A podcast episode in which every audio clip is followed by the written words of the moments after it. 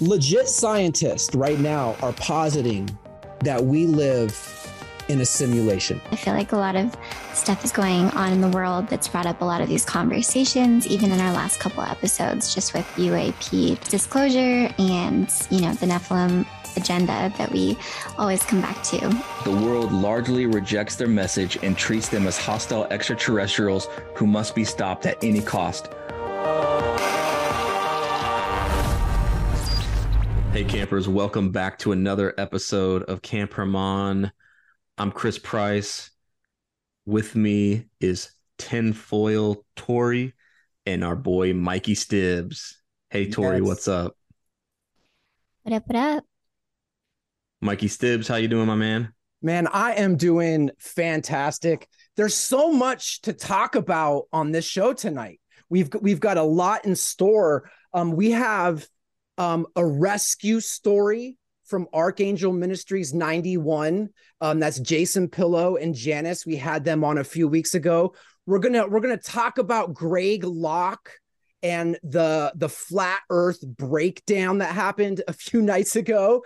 And then we're going to talk about some crazy church stories and some street evangelism and just get into a real nice Christian conversation.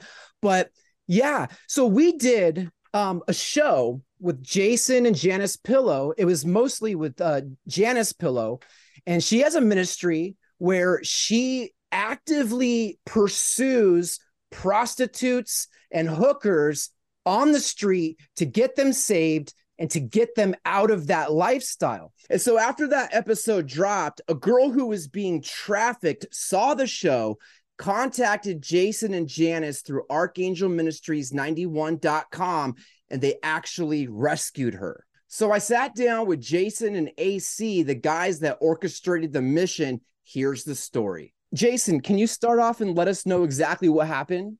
It was kind of odd because I really wasn't expecting anything, you know, to pop up at that time. But uh like the next day after the interview with Janice had released, uh, we got an email through our contact list on, on uh, the website, and it was a woman who uh, had been being trafficked and severely needed some help and assistance. Uh, she was in a lot of danger, and to be honest, I wouldn't have believed the level of danger she was in unless I had been on the phone with her when uh, her handler had showed back up with uh, the police. it's my belief that they were preparing to suicide her and pass it, you know, or at least eliminate or make it look like a suicide. So we got the team together and got everything in play and went out from there. You were on the phone with her and the handler showed up with the police? Yeah, and this is the third time he'd done it. I was on the phone with her when the police were asking her what was going on, and he had mentioned that this was the third time that they had been called over there that people were claiming she was ranting and raving or acting like a crazy person and that uh, there were reports that she was suicidal. And between myself and Janice and our other counselors, I can affirm for you 100% fact she is not suicidal, never has been. So she contacts you guys, you're talking through her on the phone, and then, um, you know, you basically were able to put her through the process to make sure that this was a legit situation. And so what happens what happens next? Well, what happens next? I reached out to AC and Ryan and you know, got them on board and we uh did a mad dash to find a safe house, a secure location for her so we could uh, perform the extraction. And by extraction, what do you mean? Uh, boots on the ground in her area, uh, deter the threat, pull her out and transport her to a safe house in a secure location. And so she's safe right now. Yes. Yeah, she is. That's yeah. that's all that's awesome. And so so let me ask you this, Jason. After we did the podcast with uh, you and Janice, did any of our listeners happen to donate money to you guys to help you financially do this mission? Yes, they did. There was a uh, pretty decent outpouring. You know, I think we managed to raise somewhere around 2,600 or so, which I know we probably burned through about a thousand of that for the extraction, but uh, it was well worth it, every single penny and dime. And uh, I won't put any last names or anything out there, but uh, Beth and her husband, I really want to give them a shout out because yeah. you know they've come on board and offered up, you know, uh, two separate safe houses that they actually own, as well as donated almost two thousand dollars just for this mission. Amen. Dude, that's awesome. So what's what's next for this young lady? I mean, is she does she get counseling? What's the next steps for her now that she's safe from this uh, trafficking organization? All right. So basically, we got her in a, a very secure short term uh, location. From that, she will move to a long term protection facility, undisclosed, uh, probably for about a year, uh, also safe and secure. And she'll have a chance to get back on her feet, get uh, restored in her mind, in her heart, in her life, and then ultimately turn right back around, give her testimony, begin to uh, get out, back out, and start helping uh, get, hopefully, get some more uh, people just like her out of the same situation she was in. Is there any hope to take an organization like this down, or is it are we just going after the one? No, there's uh, quite a bit of hope in this one. Our motive is not to go and interface necessarily with bad guy networks. But what we found over what I've found over many decades of work is it's an automatic thing. The bad guys, uh, they're going to slip up somewhere. They're going to make some mistakes. They're going to have some holes in their their planning. And what we tend to do is most of the time over the decades, I've seen that those holes, we discovered them and then we were able to exploit those holes for law enforcement or for authorities to be able to rush in and do their job. And so, whatever really, for me and for our organization, whatever really kind of uh, develops from there, there we're going to take it. We're going to take it as intel. We're going to take it as opportunities to uh, give authorities a chance to rush in and and uh, you know arrest bad guys, to uh, disrupt their networks, and prosecute them to the fullest extent of the law. With this particular case, uh, given the intel and the data and everything we've gathered so far, we have other ministries that have joined alongside us in this uh, for boots on the ground, surveillance, evidence gathering operations, and everything else. So we run not just a strong chance of shutting down their network uh, with the assistance of law enforcement and uh, other credentialed people, but we also run a good chance of being able to liberate and rescue hundreds, if not thousands, of women and young girls all across America right now. Yeah, amen. We really appreciate your listeners dialing in and being willing to get behind it.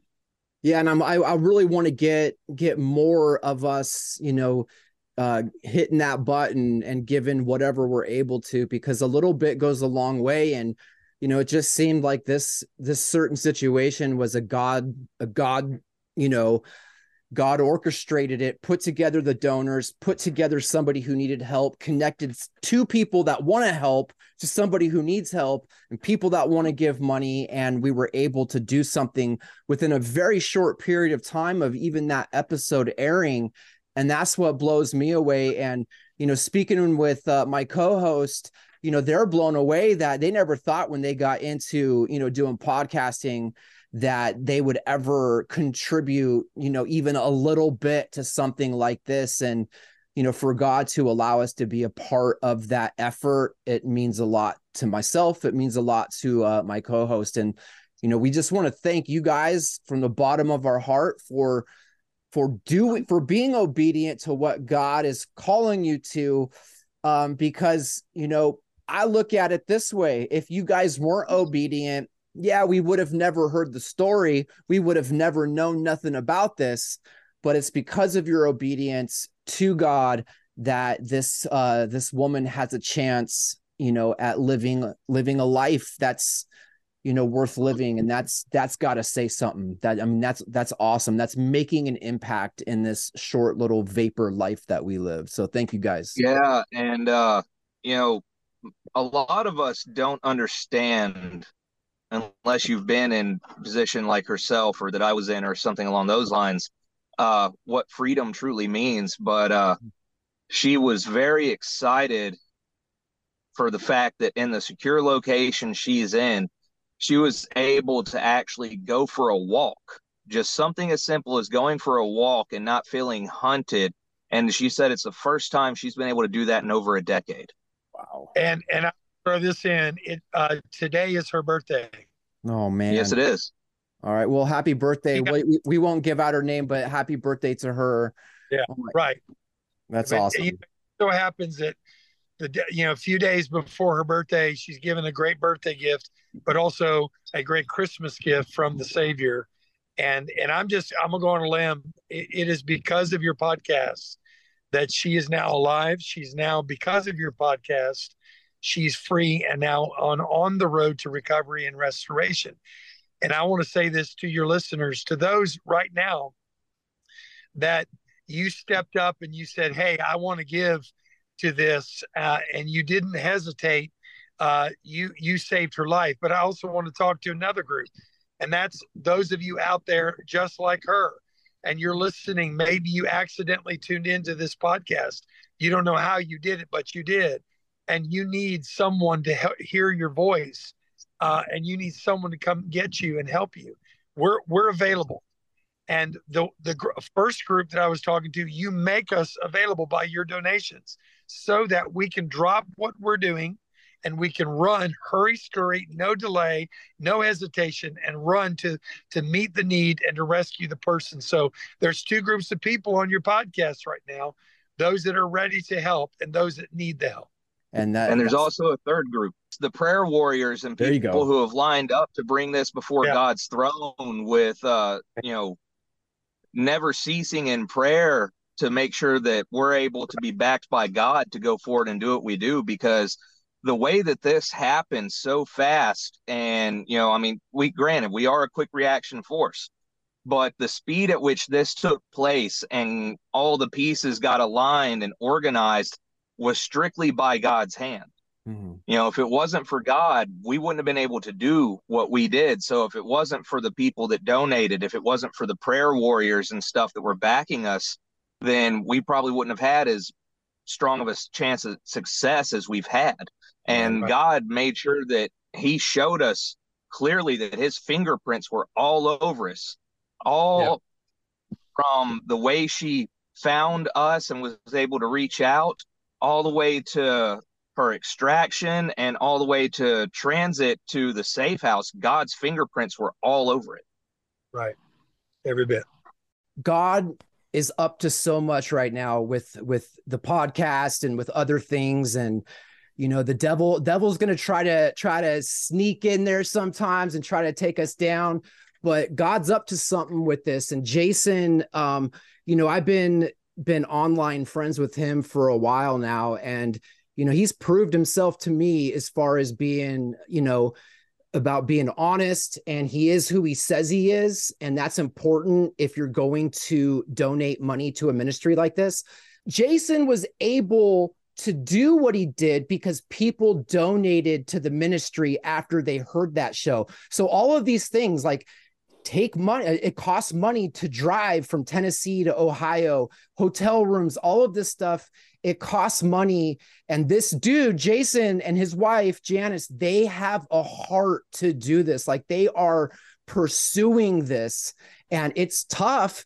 And so i just want to ask you guys if you feel the lord's moving you it's archangel ministries 91.com just hit the donate now donate now button it's very very simple but there is another story where another girl got rescued um, overseas. Uh, I think it was Afghanistan or Pakistan. So there's a lot more to come with that. So Chris, I know you were you were talking about uh, the Greg Locke, Dean um, Otto. What's his What's his last name? I think it's pronounced Odle. Odle, what, whatever the case is, the flat earth guy, Dean Odle.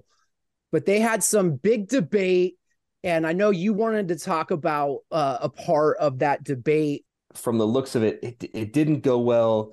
These guys, it more so Greg Locke, they he's just rude and arrogant, and you'll see. All right, let's check it out. No, no, This you, is nonsense. You came up with your scriptures and gave your interpretation of them. I gave mine. I gave you the Bible interpretation. I gave you the of them. Bible. I gave more Bible than you did, for a fact, right there. All right, Oh, really? that's a fact. Well, I'll tell you what. How about how about in your rebuttal, I'll keep my mouth shut and you tell me how wrong I was about your misapplication of the ring stamping no, uh, in yeah, Job yeah. chapter 38. First of all, Hello? Is it sunrise or not? not, not at all. I don't agree with you. Turn his mic off. Get out.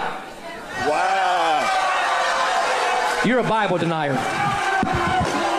You're a Bible denier. You're a Bible denier. That is ridiculous. Bible denier. Just get out. Get the band up here. Woo! Let's worship the Lord. I ain't putting up with this nonsense no more. I gave you our platform. And y'all want to get up here with a bunch of nonsense. Come up here, band. Let's worship the Lord. We're going to we're going to actually do something spiritual in this room tonight instead of talk about flat earth nonsense. And by the way, if you go to this church and you're upset about me taking the Bible in its context and dealing with it, and you're going to keep sowing that discord, don't ever come back. That's all I'm going to tell you right now. Don't, I'm not listening. It's a last day's deception.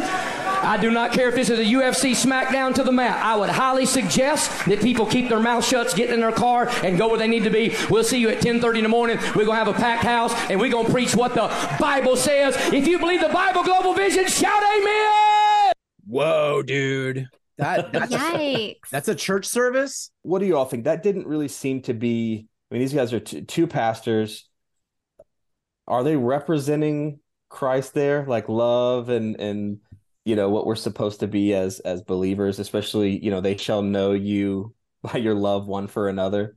My word. No, I'm cringing so hard. And that is exactly why, I mean, there's a lot there, but that's exactly why I really tried to stay away from that debate. And I know a lot of believers and, and a lot of our friends who listen to this podcast and similar podcasts like feel so strongly about it. But I'm just like, I think it's so hard for people to be really passionate about that subject and not have it turn into something like that. You know what I mean? I feel like you I, I don't know. I just don't know anyone who has really had their mind changed about the shape of the earth, um, flat or globe.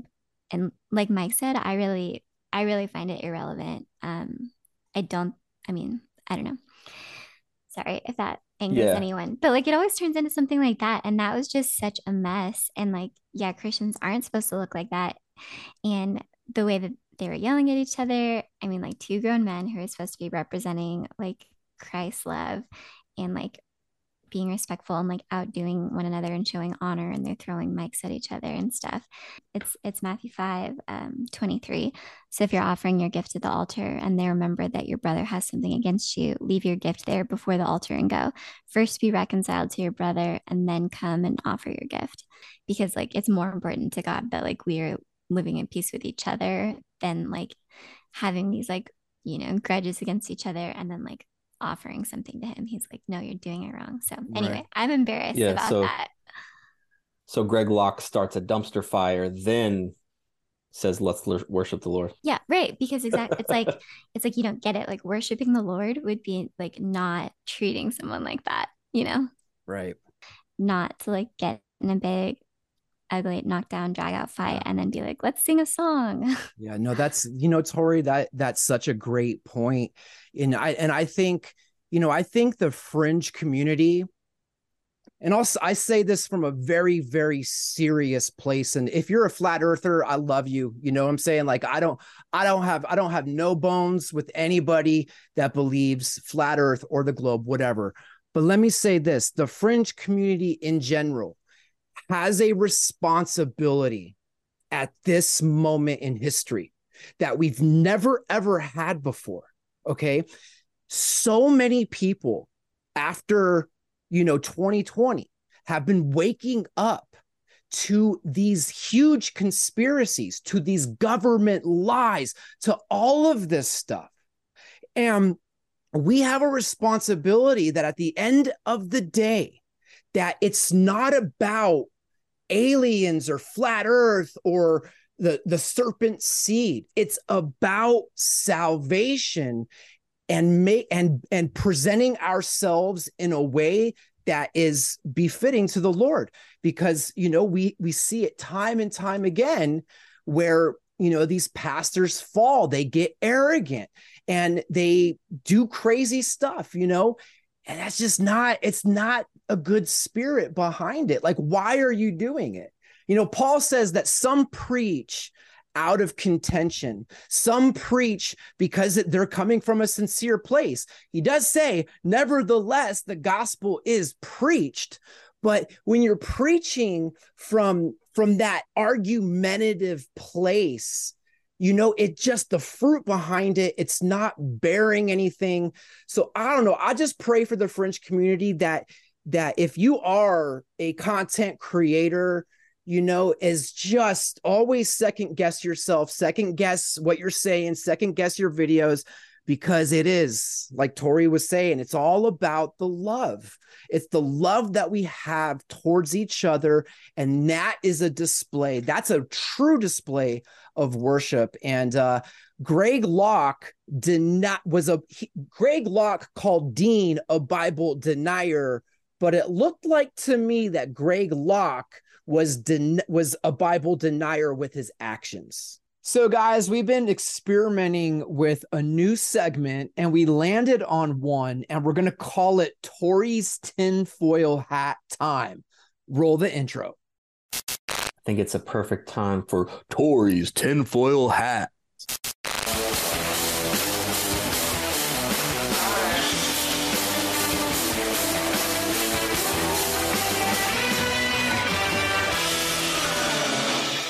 All right, campers, it's time to gather on the fire, grab your tinfoil hat. If you don't have a tinfoil hat, go borrow one from your neighbor. You're going to need it for this next little few minutes here. A few months ago, I bought this gold mine of a book called The Deep State Encyclopedia by Really Graceful. If you guys don't know who she is, go follow her. She's on Instagram. I think she became famous on YouTube, but then, of course, was deplatformed because of um, like the contents of this book, for example. Um, but she's really incredible. But so this book is called The Deep State Encyclopedia Exposing the Cabal's Playbook. And so I got it, Chris got it, Mike got it, and we're going to be going through like a chapter at a time um, because she really does cover, I mean, everything's in here. Truly a gold mine. It starts with well, sorry, I don't know what I can and can't say. That's going to get us taken off YouTube, but you know, it starts with um, the attacks of 9 11 and goes all the way through. Last one is, oh, well, Yuri Bezmenov. I actually don't know who that is. Anyway, there's so much incredible stuff in here. But for our introductory week, we are going to be talking about the cult of Saturn. Mike Stibs picked this chapter because he's done extensive work um, on, well, the West Memphis murders and and um, the west side of saturn his docu-series. So anyway this is i guess kind of near and dear to his heart. I actually didn't know a lot about this one unlike some of the other conspiracies in here. So i'm kind of learning along with y'all this week.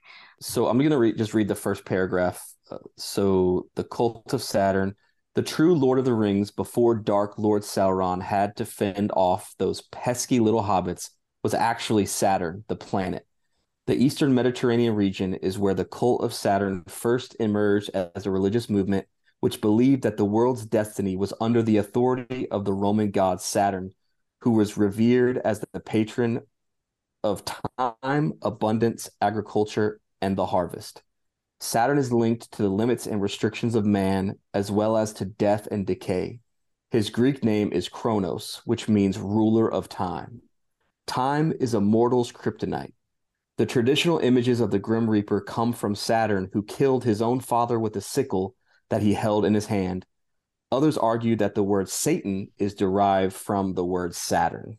And that is that's kind of crazy too, because what you know what comes to mind is you know Derek Derek Gilbert's book, The Second Coming of Saturn, and he basically is forensically tracing who Saturn is. Derek traces this to Shemiyaza slash Azazel, the leader of the angels that rebelled and and came down onto Mount Hermon. And here we are years and years later, we're worshiping not, I mean, not worshiping like, you know, singing songs like we do in Christian church, but we still have a remnant and there's elements of the worship of Saturn today. Even it goes into the dollar bill. In in the chapter, she talks about uh, the on the dollar bill. It's it says uh, I think is that Latin Novus Ordo Seclorum, mm-hmm. which translated is New Order of the Ages, and that that derives from the fourth poem of the uh, Eclogues by the Latin poet Virgil, and this is the I'm going to read the section that it comes from. Now has come the last age of the Cumaean prophecy. The great cycle of ages is born anew. Now returns the maid, returns the reign of Saturn. Now from high heaven a new generation comes down.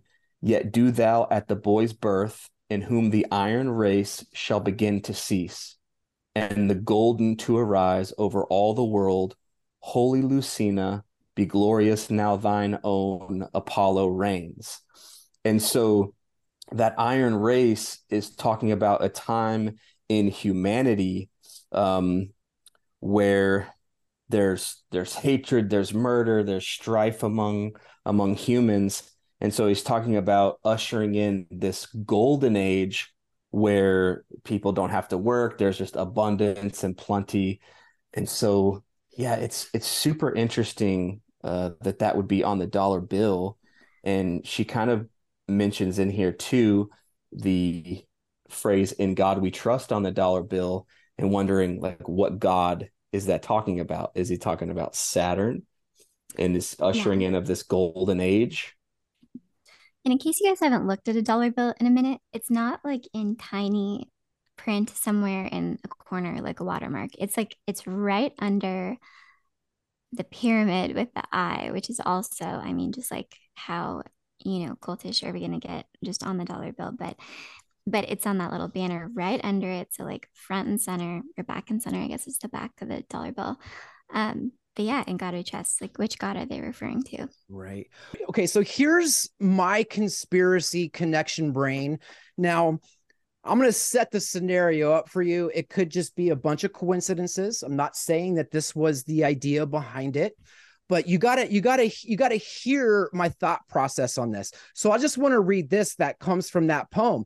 Now it says, "Now comes the final era of Sibyl's song." The great order of the ages is born afresh, and now justice returns, honored rules returns. Now a new lineage is sent down from high heaven. So there's a new lineage sent down from high heaven. Just put that in a box for a second. Aleister Crowley in 19, I, I want to say it was in 1908, he he wrote a book about Horus, about the god Horus. And in that book, he's prophesying that that we are going to enter into a new age and it's going to be the age of Horus. Okay. Now, the the dollar, the eye on the dollar bill, okay, is Horus. Okay, it's not it's not Saturn. Now I'm sure there's some linkage there, but re- just hold that lineage in your head for a second. So, Aleister Crowley prophesied that that the new that the new order was coming and it was going to be Horus. Okay. Now, Aleister Crowley was a part of the Hermetic Order of the Golden Dawn. The Hermetic Order of the Golden Dawn had a practice that if you wanted to curse somebody, you would give them a talisman, a coin, or a necklace of something with the image of the god or demon that you wanted to curse that person. And then because that person is holding that talisman or it's hidden in their house somewhere the demon would be attracted to it and that it was part of their of their crazy practice okay so let's fast forward to 1935 where uh, president roosevelt a mason decides hey we should put this symbol of a demon on the dollar bill perhaps he was ushering in that spirit and that age, people having the dollar bills in their pocket. What are we chasing all the time, right? We're chasing money all the time. Now, check this out. It's prophesied that we're going into a new golden age, right? So, with all these connections being made, if you go back and you learn about the golden age, it's it parallels the days of Noah, right? And so right there, now a new lineage is sent down from high heaven. What does that sound like? It sounds like the Nephilim. Yeah, totally. No, it's it's scary. Um and when I was looking at this chapter and like the stuff with the dollar bill and what the the iron age and the golden age on its face it seems like it's a good thing right? Like going from the the iron age or iron race where there's dissension among humans and just uh murder and strife and all these things to this golden age when there's like abundance and peace and i was just thinking about how with the occult that's how it is like how things kind of hide in plain sight where there's always those like double meanings, right? One meaning like, oh, it's just it's a reference for, you know, America being, you know, this kind of golden age of like of of America and just the prosperity and all that kind of stuff. Um, but then the other side of that coin, to your point, Mike, seems to be, yeah, like the golden age not being so such a positive thing if we're talking about the Nephilim in the days of Noah and just all the chaos. Even if you just look at the political realm, um, so the golden age was was an age that when they talked about it, when um, you know, uh, Plato talked about it, it was an age where you know the divine lived with the mortal and we all lived a lot longer and we could just you know hang out and just enjoy the earth right? We didn't have to to work so hard for everything that we have. And so the iron age is where we got to work and toil and you know, we're just like constantly sweating for this money. If you look at the political agenda of like Biden, of Klaus Schwab, of the um even the ideas of like a universal basic income and that with this idea that everybody will get you know a base set of money to take care of your house and your car because AI artificial intelligence is going to be doing everything. We're going to not have these jobs. So even when you look at the political agenda and where we are going logically is into a different time we're going into a different era in the next you know 5 10 20 hundred years, it's going to be a different earth. They want to go back to the golden age. And the political agenda just so happens is it a coincidence that the political agenda wants to make a new golden age?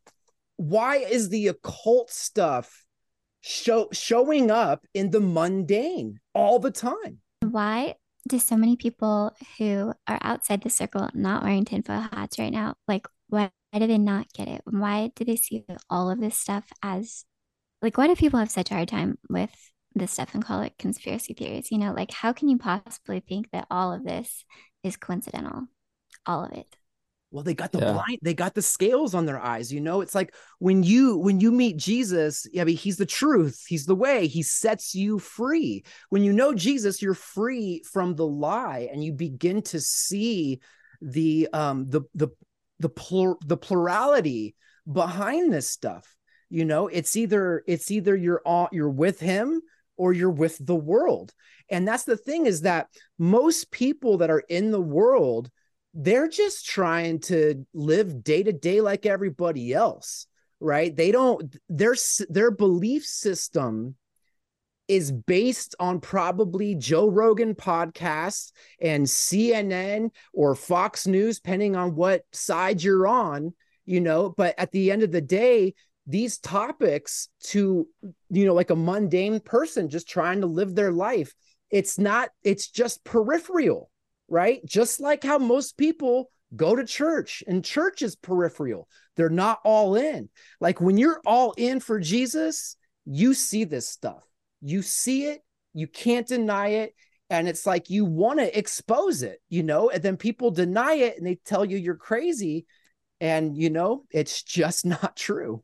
We may have a tinfoil hat on but this stuff is real. This is i mean the bible talks about it culture shows it you can't you couldn't convince me otherwise all right, guys, thank you for listening to the first go round of Tori's Tinfoil Hat Time. You may now safely remove your hat and place it in overhead storage or something until next week.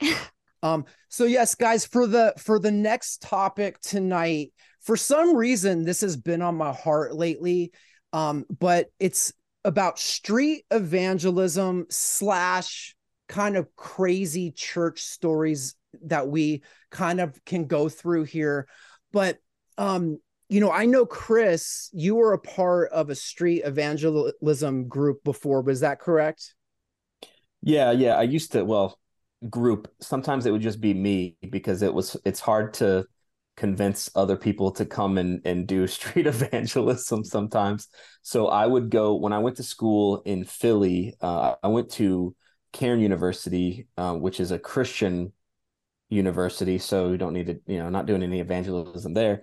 But I would go into Philly and I would go to Temple University and Drexel University and um, and do street evangelism using a really awesome resource called the God Test. And what the God Test is is it's ten questions, and the first question is, "Do you believe in God?" And depending on whether they said yes or no, there was there's two different sets of questions. Um, and it, it's just a really great resource for engaging people in conversation. And so, yeah, I used to go go into the city and uh, and do the God test, and uh, I got some got a couple of interesting stories. Definitely got some wild church stories as well. Yeah. Um, yeah, I was, you know, I was interested in in kind of talking about this. Um, because when I first when I first got saved, I went to a Todd White conference. Um, and you know, if you're not familiar with Todd White, he does take a lot of crap from the internet um, for being a false prophet. Um, I'm I wouldn't go that far. Um, but at the time when I saw when I went to the conference, he was nobody. Like he he wasn't who he is today with the big church and stuff. He was just a dude that was traveling around and had a heart to teach people to go out there and and evangelize to to people.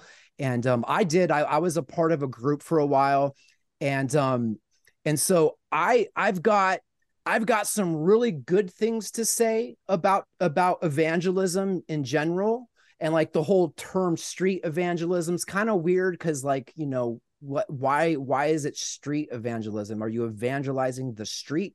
I don't know. But i feel that it can be done very very wrong. And that's what i've seen.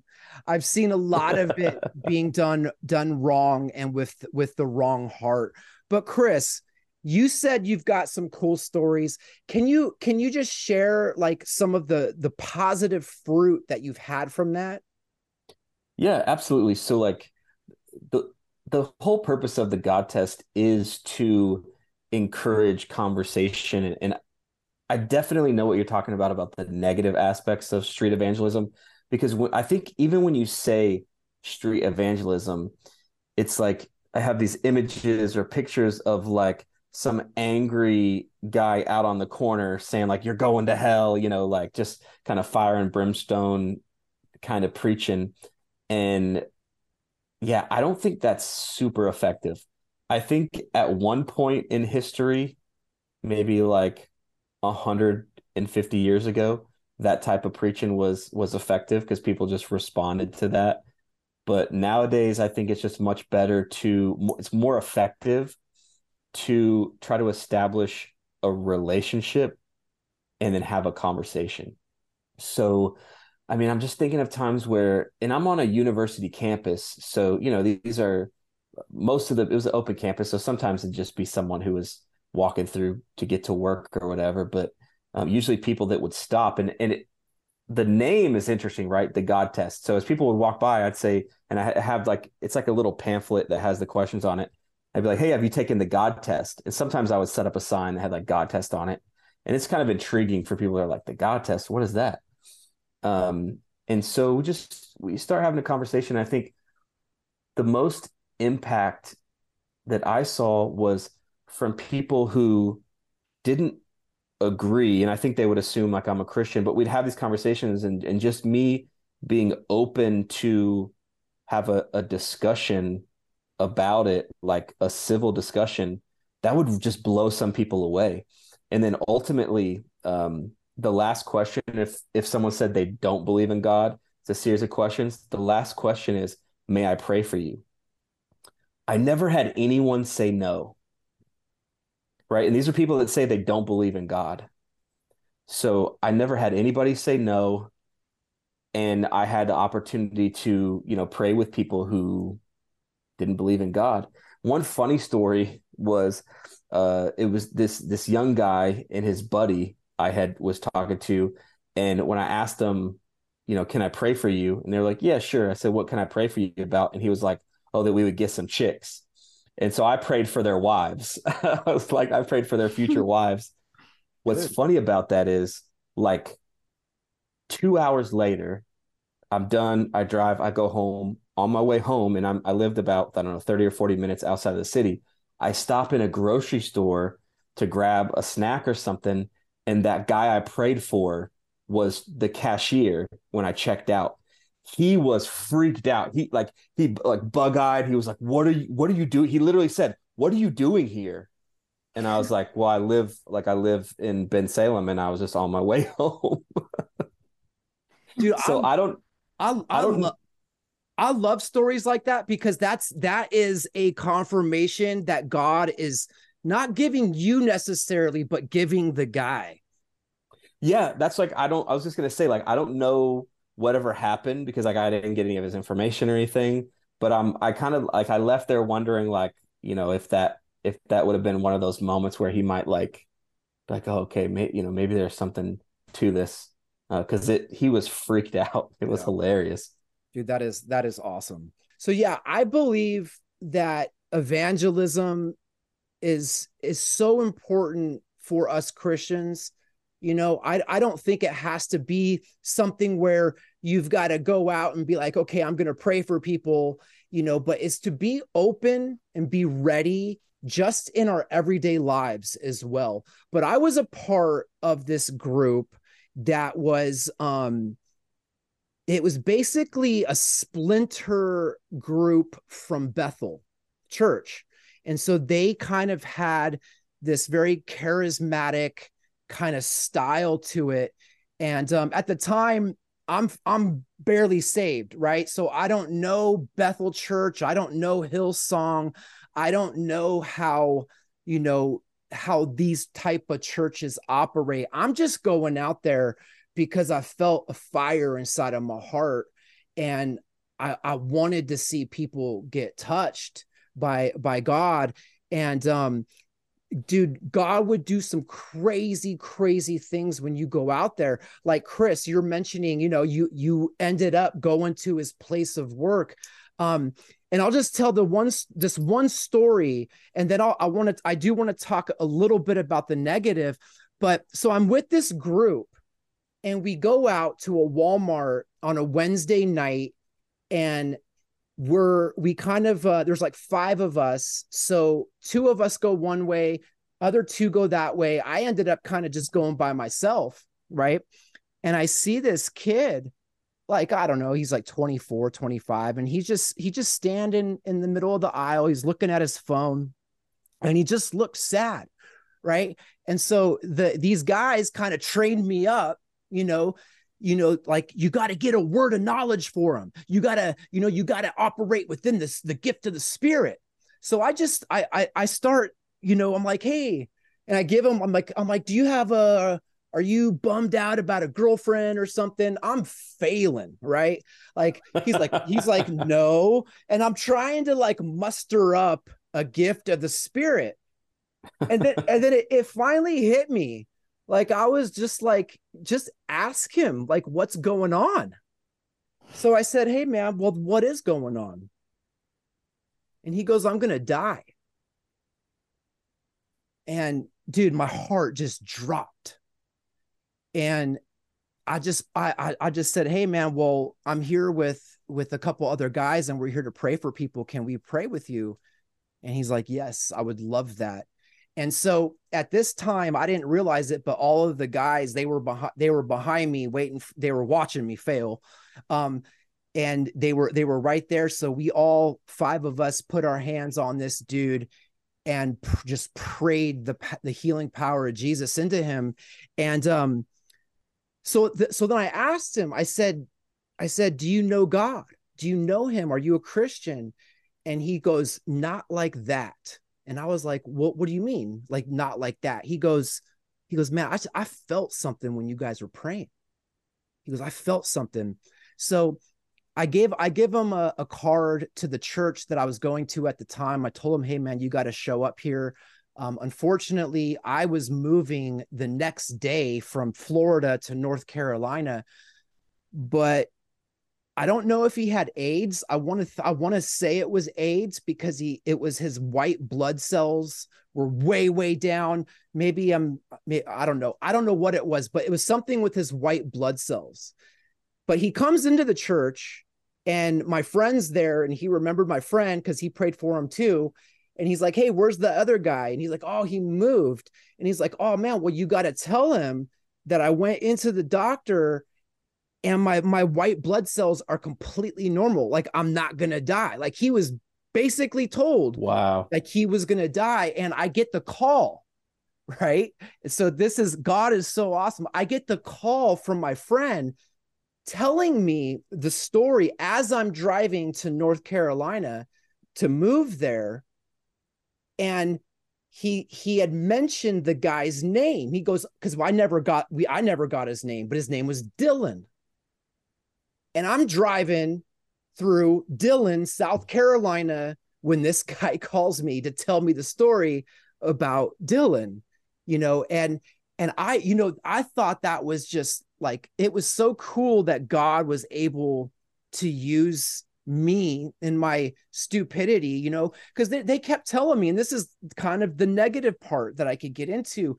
It's that, you know, we we do have the gifts of the Holy Spirit and they're they're outlined. And you know you've got the word of wisdom you've got the word of of knowledge you've got you know the the gifts of healing and all this stuff. But like the word of knowledge you know like to try to read somebody's mail right? Like I, something something feels off to me about that in certain cases that I that I've seen people do um, within the church and um, also within street evangelism. And so, you know, I I just always think that as a Christian, we've got to get ourselves into this place with our relationship with God where we're not doing it to be cool. We're not doing it so they think that we're somebody, but that we're doing it to drop Jesus and then get the heck out of there. You know yeah. what I'm saying? Because it's not about us. Yeah, man. Um, so yeah. I, I know exactly what you're talking about because I I grew up Roman Catholic, but when I was in high school, um, I uh, I got saved in a church that was more like uh, charismatic, um, you know, believe in the gifts of the, the spirit and all that kind of stuff. And I've experienced that too, where like they will push you to like be able to operate in, you know, in the power of the Holy Spirit, like to the best of my knowledge, no one I've ever laid hands on for healing has ever been healed. like, so like I think with with the gifts of the Holy Spirit, particularly like like words of of of knowledge and prophecy, it's like you got it or you don't. Like, you know what I'm saying? Like I've met people that like they can read your mail, like they have a legitimate like gift of prophecy and will read your mail, but it's not like I don't know a if like kind of how they developed that, but I'm like I just don't think it's something that you can like force. Like if you have it, you have it. If you don't, you don't. So it's kind of silly and uh and I think a little bit arrogant to try to just like make that happen. You know what I mean? Like I'd rather operate in like humility in like the giftings that I do have than try to like fake being, you know, powerful in the spirit or whatever, like whatever yeah. that means. Um, so I think my experience is pretty similar to that. Um, so there's there's a pretty famous church in Kansas City called IHOP. I don't know if mm-hmm. y'all have heard of that. Um, International House of Prayer. So it's kind of controversial even amongst Christians, like even amongst my family that I grew up in. Um, I know Chris thinks I'm like really rigid and not into the charismatic movement at all, but like I really just have to like be an opposing voice to Chris, you know, but like um, you know, like I, I do believe in that stuff. I I also believe that there are people who like what you guys were saying, like want attention on themselves or like do it like the wrong way or um anyway, but all I to say, so like IHOP is here and me and my girlfriends in high school were at Worlds of Fun, which is like our version of Six Flags in Kansas City. And there was an IHOP convention, I guess. And my friend Kelly had um, a busted ankle, very busted, like screws in her ankle, has had multiple surgeries after a sledding accident with me. So separate issue. But anyway, so like Kelly's ankle's all boogered up, and this group of guys from IHOP like come around and like we're all Christians and they're like, hey, we're from IHOP. Can we pray? And they wanted to do like a healing prayer over Kelly's ankle. And I don't know, like it's just there is something kind of off-putting, right? And then it's kind of like, okay, so is it is like this healing not happening because we're not believing it right now or because we have some like doubt or like I, I don't know. I just like I do think it's possible, but I don't think it's possible because like we are so magical. It's definitely like like if the Holy Spirit wants to show up and move through you. And I feel like the last time that's going to happen, well, you can do it anytime, right? But I feel like if you're doing something because you want to prove that like you have some gifting, like that's not when it's going to happen. I think I think it's going to be where you are like hesitant almost and like, no, I don't like, I'm going to look crazy. I mean, you see this all over in the Bible, right? Like God tells someone to go do something and they're like, what? Me? Oh, like I can't do it. Like I can't speak. Like I'm not big and strong enough. Like, you know, and God's like, no, it's okay because I'm going to do it. Like you're kind of irrelevant, but like I'm going to do it. So I, anyway, I think like that can happen with street evangelists or with like, hey, can I pray for you? Can I pray for healing and stuff? And like God can show up in those moments. But it's like you have to have that humble posture. You have to be almost mm-hmm. thinking like, look, I know this looks crazy. I know it sounds crazy. This isn't me, you know. Yeah. But most of the time it is like, hey, let me see if I can heal you, you know. You know, it's that's such a great point because what I would what I began to see um in this group is I I did see, you know, this this display that that they wanted people to think you know some of them they they got caught up in it and they wanted people to think that they were special and that they had this this gift and you know when you read the books some of the books and i know um i read uh the book by Shawn Bolz that went that was from kansas city the ihop in kansas city with mike bickle. He came out of there. Now he has a ministry in la um he wrote a book called like translating god. It's all about word of knowledge and prophecy. And um, I read that book and I was kind of like, you know, you're eh, there's a lot of arrogance in this book talking about how he ministered to like um, this rock star slash actor. It was actually Jared Leto, by the way. It's in his book. He doesn't call him out by Jared Leto, but it was Jared Leto and he's just very arrogant in how he sets up some of the stories and it just it just reminds me you know how jesus says you know be careful not to practice your righteousness in front of others to be seen by them um, mm-hmm. if you do then you will have no reward from your father in heaven and sometimes sometimes i feel like and don't get me wrong because like i like i've seen it like i saw this dude get touched by god you know what i'm saying and he wasn't the only only instance I saw. Like I saw a couple people get healed on the spot, you know, but I don't, you know, we don't follow them around for the next week to see if it if it stuck. But the idea was is that somebody felt loved. And i think that when when you do evangelize somebody whether it's in a group and you're going out to do it or it's in your daily life going back to what tori said it, it you do have to come with this humble posture. And you know what? I can I can operate in the word of knowledge without without saying, "Hey, God told me this about you." Right? I could do it through subtle conversation to where they would never think it was me that that got something. You know what I'm saying? Like I could do it in a way where it's more comfortable for that person maybe mm-hmm. you know what i'm saying like i don't have to be like oh god's got a word for you you know and they do yeah. that they do that you know and and for for one example there was this kid that worked at the jersey mikes that i would go to i had a dream that was so clear and he was telling me in the dream he goes yeah man i'm going to school to be a fireman and so I and I knew, and when I saw him the next day, I was like, I know that was God. And so it wasn't like, I mean, I'm I'm praying, just standing in line, thinking like, God, like I don't know, you know, I you know, I don't want it to be weird, you know. So I just asked him, I said, Hey man, you ever you ever think of being a fireman? And he goes, What? And he like he like goes to the back. He's like, What the heck's going on? And like I just I just you know, he comes back out and he goes, I was just talking to my mom last night about wanting to pick that back up, you know, and what that did, it just opened a door of communication with with me, with him to to preach, not just the mm-hmm. one time, because I would go into that shop a lot.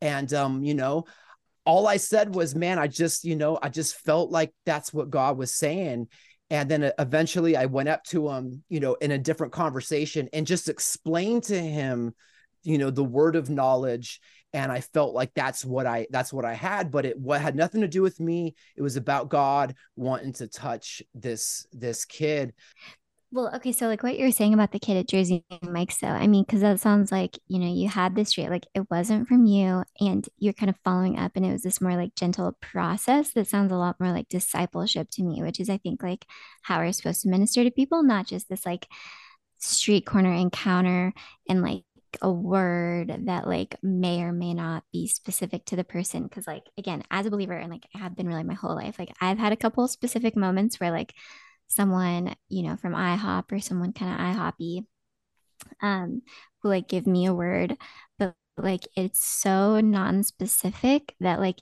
it's not really encouraging. It just is like cryptic and it's like, what does that mean? And like I've gotten a few of those and like I hold on to them for years because and I have this painting, this lady I know who's a wonderful lady, but she was doing like prophetic painting on the street corner and she did this painting for me it's like, that's so cool. And like, it would be really encouraging if it was like, came with something specific from the Lord, like your dream about the fireman, you know, but I'm like, it's cool. And I hope it was from the Lord, but like, I don't know what it means, you know? You yeah, know what I mean? Like, I, I think Christians do that too. Or it's, the Bible talks about that too, like um, with speaking in tongues. Like if there are non-believers around and they see you, it's not really going to be encouraging for them because they don't know what you're saying. You know, it's like I think if it's really from the Lord, it's it's going to make sense. It's not going to be confusing and foggy and like mystical kind of, you know. Right, but, right. Yeah. yeah, I've, yeah. I've been I've been in multiple experiences with like people that were gifted in the prophetic and some of them, I mean, we're talking legit like not cryptic, like read your mail, like specific stuff. Um and the thing about those guys is they were always so like loving and humble. Like any anybody that's like a true prophet or or or you know gifted in the prophetic that I've ever encountered like genuinely they're just so loving and so humble.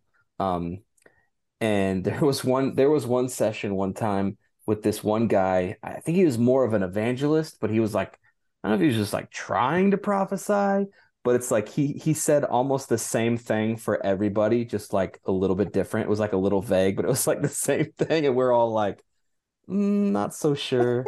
um, I got a prophecy uh, from a kid that I went to church with when I was in high school, and uh, I rebuked I rebuked it in the name of Jesus because the, he said he had a word for me from the Lord, and the word was that the Holy Spirit is going to leave me what? for a, for a for a certain period of time.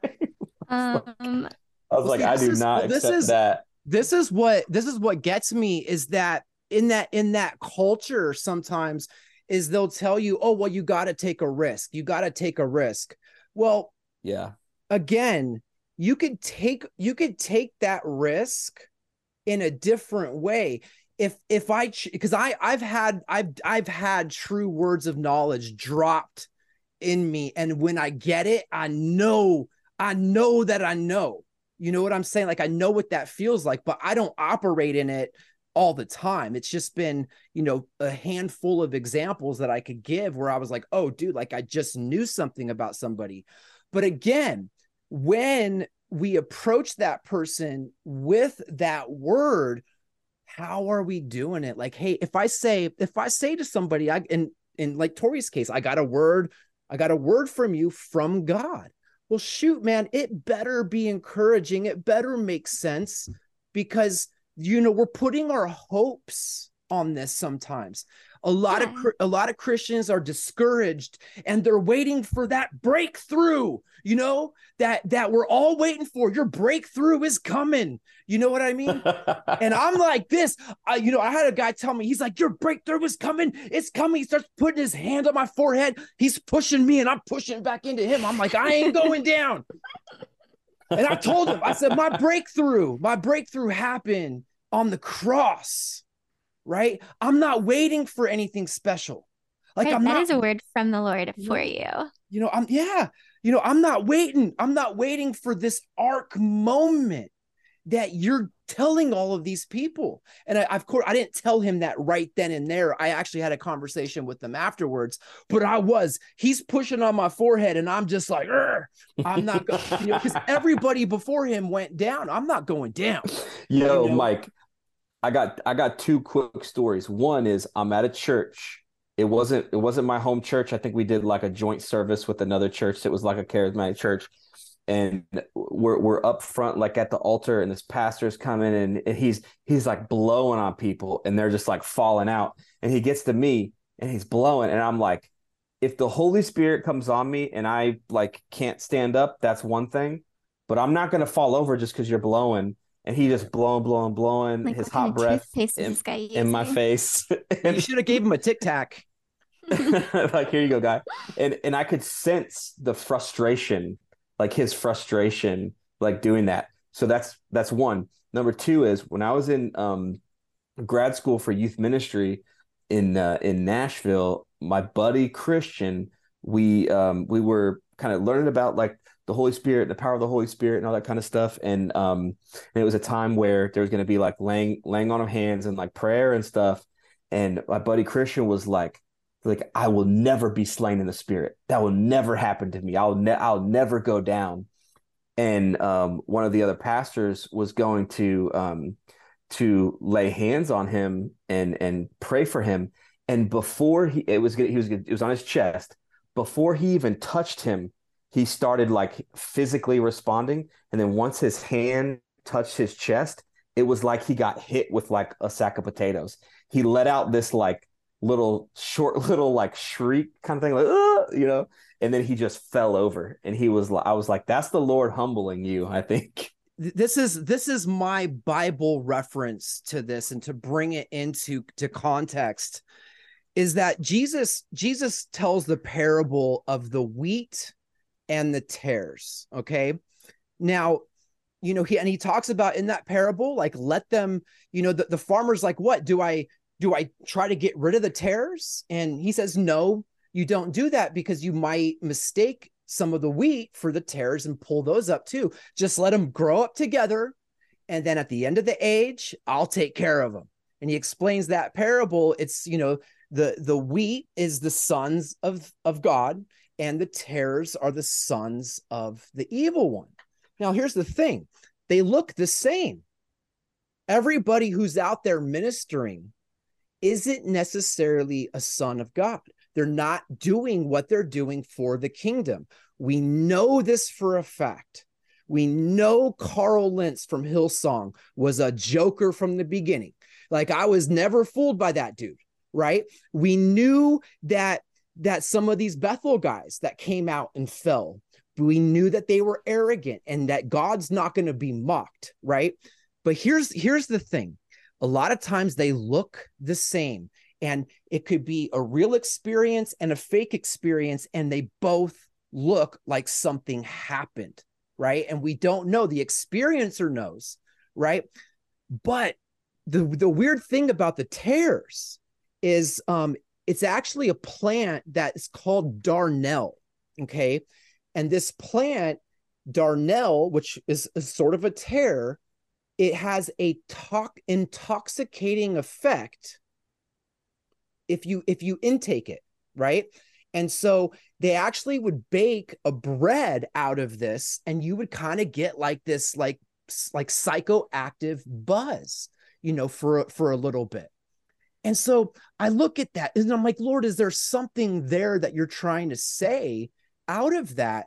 And it's like yes because the the fake ministers or the ones that I'll say are doing it from a place of arrogance or gain they want to be known or they want to make money they want to be famous. I'm just you know carl lentz is the example. Somebody like that is a tare because the fruit that they're giving you is intoxicating for that moment, but then it goes away and nothing ever comes from it.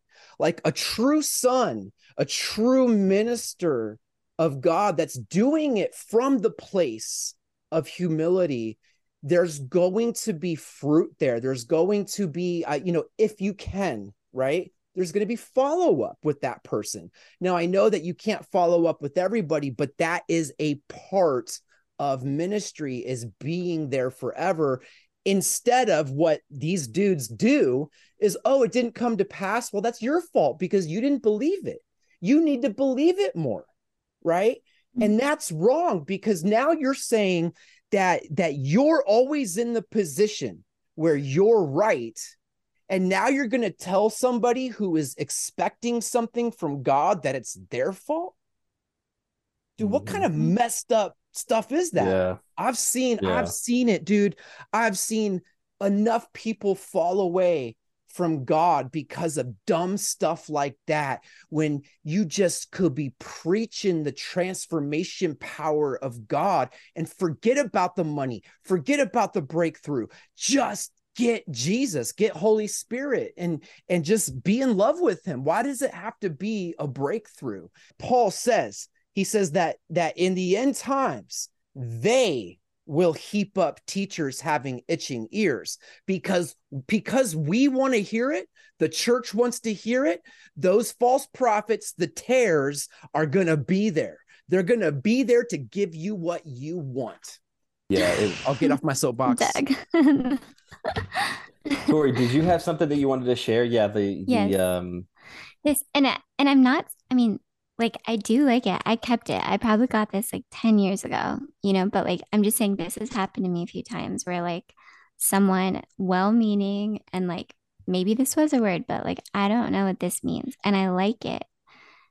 But I don't so know. what are we can you describe for those that are just listening Wait, yes. hold up, hold up, hold up. I got an interpretation for you. I got a word. Hold up. Okay. Here, well, honestly, no, I'm just kidding. I'm I'm wondering, you know, I'm like if anyone is watching this on YouTube, you know, um, unless it's like Chris's word, like if if this word looks like someone thinks the Holy Spirit's leaving me, like that's not that's not it. um, yeah. But oh, 26 okay 2016 so not 10 years ago but uh close so the prophetic art project you know and so this lady um like prayed for me like or prayed for a few minutes and then like started painting. Um and it was at this like street fair. And again and it was like it was just like a secular street fair in downtown Kansas City. Okay so like that's cool. And like there are a lot of lost people there. I'm not mad about this. I just wish that I I, I just feel like I don't know. I just feel like as Christians again kind of like with the whole flat earth debate thing I feel like if if you want to like do something in the name of Jesus like I feel like you really need to make sure that like it's in the name of Jesus. It's not like for you and like and that he actually like has a word that he's giving unless you just have a word for someone and then just say that, you know. But yeah, so yeah. this painting is like a lantern, kind of like an old-timey like oil lantern um with with a big red and gold flame flaming away inside. So, um I don't know. I am pretty fiery. I do feel like there have been some times in the last couple years where like maybe I've been able to be kind of like a lamp in some sometimes. But I don't know, but that's like my interpretation, you know what I mean? So So she didn't give you an interpretation. She just gave you the painting. It was like, here you go. I think so. I think I don't think there was more. Um but it's happened a couple other times. Like someone gave me a word and it I don't know. Like it it was just so cryptic that like I've just held on to it because I'm like, maybe this will make sense to me in like 10 more years or something, you know? Okay, But- so so so check this out. Um Luke 12:35 be dressed ready for service and keep your lamps burning. And so that's a reference to essentially like being ready for for the Lord like when he comes. I like that. Um Yeah. so yeah, Yeah. we'll go with and that. think- But you know, and I'm not I'm not a cessationist. I think God can give a word to anyone anytime, but I I do think, you know, there's this meme that I think is funny where, you know, it's someone who's like, I want to hear from the Lord. Um, and they're like, open your Bible, and they're like, I want to hear from the Lord out loud. And it's like, read your Bible out loud. You know, I'm like, he's Right, given us a go. ton of he's given us a ton of words already. So Well, you, you know what? Yeah. When when somebody gets singled out in those meetings, you know, and so this is where my mind always goes, right? So what about the people that are around this happening? I didn't get a word. How come I Yeah. didn't get a word? I'm not worthy enough. And I would walk away sometimes, you know, and I would go to some of these meetings when I was first saved and like I needed I needed encouragement, right? I needed Mhm. somebody to speak into my life to just know what was going on or just sit down and have a conversation, right? And so going to these meetings sometimes I'll be like, you know, how come I didn't get the word? You know, how come I didn't get prophesied over? And so what about those people? What kind of fruit is that is that, you know, kind of uh bearing? And you know, when I started to investigate this and I did one of my first videos that I did was on, you know, this type of ministry within churches and it virtually looks exactly the same as when psychics do it like uh, John Edwards or people like that that are mediums that are that are delivering information. It looked exactly the same and it was kind of you know the same the same type of fruit you know? It's you get that buzz there for that second but then it just kind of goes away Yeah. Well, no, and you know, that like breaks my heart because there are people there genuinely wanting to hear from the Lord. And it's like, oh, you know, maybe someone who is already feeling like unseen in their life. And then it's like they go to one of these meetings and then whoever, you know, the like Bethel leader is chooses to give a word to whatever girl they have a crush on, you know, instead of this person. And then it becomes, again, it's like you're doing something in Jesus' name, but like if you're doing it for your own benefit somehow, I just think like there's got to be huge consequences for that, you know. And there were in like the Old Testament. I'm pretty sure if someone claimed to be a prophet and gave a word and it didn't come true, wouldn't they be like stoned? I think I think there were consequences. And yeah, I mean, Old Yeah. Testament prophecy and and New Testament prophecy is is uh different, a little you know. different. Yeah, Yeah, But I guess- I see your point. Um Yeah, just that like if you're doing it, I think like taking God's name in vain is not just saying like, oh, you know, oh my God. I think it's like using God's name for like vain purposes. You know? mhm. Yeah, absolutely. Well, guys, let's let's end on this. Um if you have a word for Tori, reach out. Tell me, I want to receive it. Get, She give wants your to cell know. phone number yeah, her number is no, I'm kidding. Wait a second. Um, Camp on Tori. Camp on Mike. until next time Peace. Peace. shalom Hey, they came down to top vanity, brought the proliferation of humanity. Ayy, fallen sons of the Most High God took advantage of the planet He made, forming a holy alliance of evil. And look at the daughters of Adam in vain. Then the flood rain came to restore His creational order to how He arranged. But the disembodied spirits of the giants still want to war, still want to kill in the core to see the blood of the innocent spill on the floor. That's the demoniac and the kind of Yeshua combined to heal and restore his image bearers in his second chance when he coming back, cause he bringing a sword. This ain't a planned sermon, it's a welcome to Camp Hermon. Yeah. Welcome to Camp Hermon. This ain't a planned sermon, it's a welcome to Camp Hermon. Yeah. Welcome to Camp Hermon.